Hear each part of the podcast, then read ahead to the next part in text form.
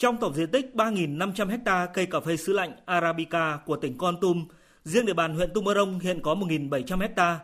Ông Dương Thái Khoa, trưởng phòng nông nghiệp và phát triển nông thôn huyện khẳng định, thực tế cho thấy cây cà phê sứ lạnh rất phù hợp với khí hậu thổ nhưỡng ở địa bàn nhiều xã trong huyện.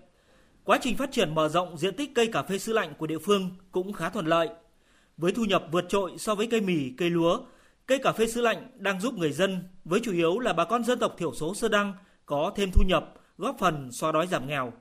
Dưới sự quan tâm chỉ đạo của huyện ủy, sự vào cuộc của các ban ngành đoàn thể mặt trận từ cấp huyện xuống xã và sự hưởng ứng đồng bộ của nhân dân, việc triển khai cây cà phê xứ lạnh đã mang lại hiệu quả thu nhập cho nhân dân, góp phần xóa đói giảm nghèo. Cây cà phê xứ lạnh này cũng là một cái cây tiềm năng thế mạnh của địa phương. Huyện tiếp tục tập trung phát triển cây cà phê này trên địa bàn huyện. Mặc dù cây cà phê xứ lạnh được trồng tại ba huyện Đắc Lây, Tumorong và Com Lông của tỉnh Con Tum đã chứng tỏ được hiệu quả bước đầu, song cũng có nhiều hạn chế cần khắc phục. Nổi cộm là việc đa số vườn cà phê có quy mô nhỏ lẻ, ít được đầu tư chăm sóc, năng suất thấp. Trong 2.800 ha đang cho thu hoạch, năng suất bình quân chỉ đạt 13,4 tạ cà phê nhân trên 1 ha. Nhiều hộ dân còn thu hái quả xanh, dẫn đến chất lượng chưa đảm bảo. Ông Phạm Thanh Bình, trưởng phòng nông nghiệp và phát triển nông thôn huyện Com Lông cho biết, giải pháp của huyện là hình thành các vùng trồng cà phê sứ lạnh tập trung với quy mô lớn, tuyển lựa các loại giống mới phù hợp, tuyên truyền hướng dẫn để người dân nắm vững, tuân thủ quy trình kỹ thuật từ khâu chăm sóc đến thu hoạch, đẩy mạnh mô hình liên kết giữa người dân với các hợp tác xã doanh nghiệp để phát triển cây cà phê sứ lạnh. Huyện đang triển khai các cái mô hình liên kết sản xuất, liên kết giá trị giữa doanh nghiệp, hợp tác xã, tổ hợp tác đối với người dân trong việc tổ chức sản xuất, liên kết bao tiêu, chế biến sản phẩm cho người dân. Trước thực trạng về khâu chăm sóc, quy trình chăm sóc cây cà phê còn hạn chế của người dân, qua việc liên kết giữa doanh nghiệp đã hỗ trợ rất nhiều về khâu kỹ thuật, khâu hướng dẫn, cầm tay chỉ việc cùng đồng hành với người dân để nâng cao cái chất lượng cái giá trị cây cà phê.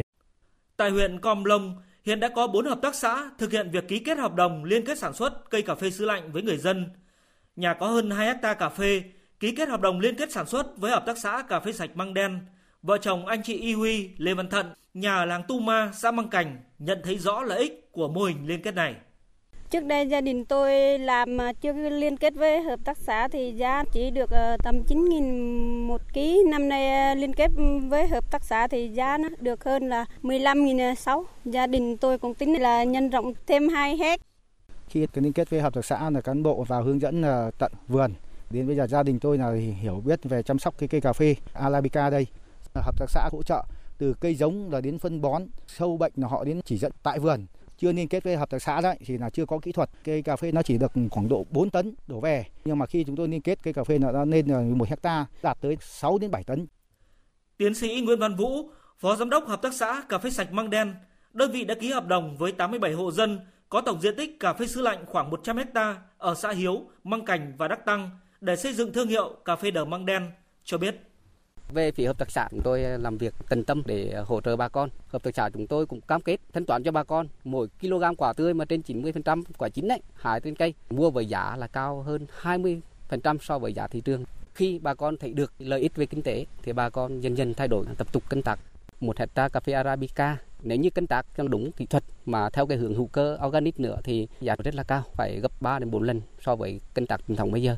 Để đạt mục tiêu nâng cao năng suất, chất lượng và giá trị sản phẩm của cà phê xứ lạnh, mới đây, Ban Thường vụ tỉnh ủy Con Tum đã ban hành kết luận số 1228 về chủ trương khôi phục và phát triển cây cà phê xứ lạnh trên địa bàn tỉnh. Trong đó xác định mục tiêu phát triển cây cà phê xứ lạnh theo hướng hiện đại, bền vững, hình thành chuỗi giá trị gắn với thương hiệu cà phê xứ lạnh Con Tum. Mục tiêu cụ thể mà tỉnh Con Tum đặt ra là đến năm 2025 mở rộng diện tích cây trồng này lên 5.000 ha. Đến năm 2030 Phấn đấu có 7.000 hecta, trong đó khoảng 2.000 hecta liên kết sản xuất theo mô hình kinh tế hợp tác.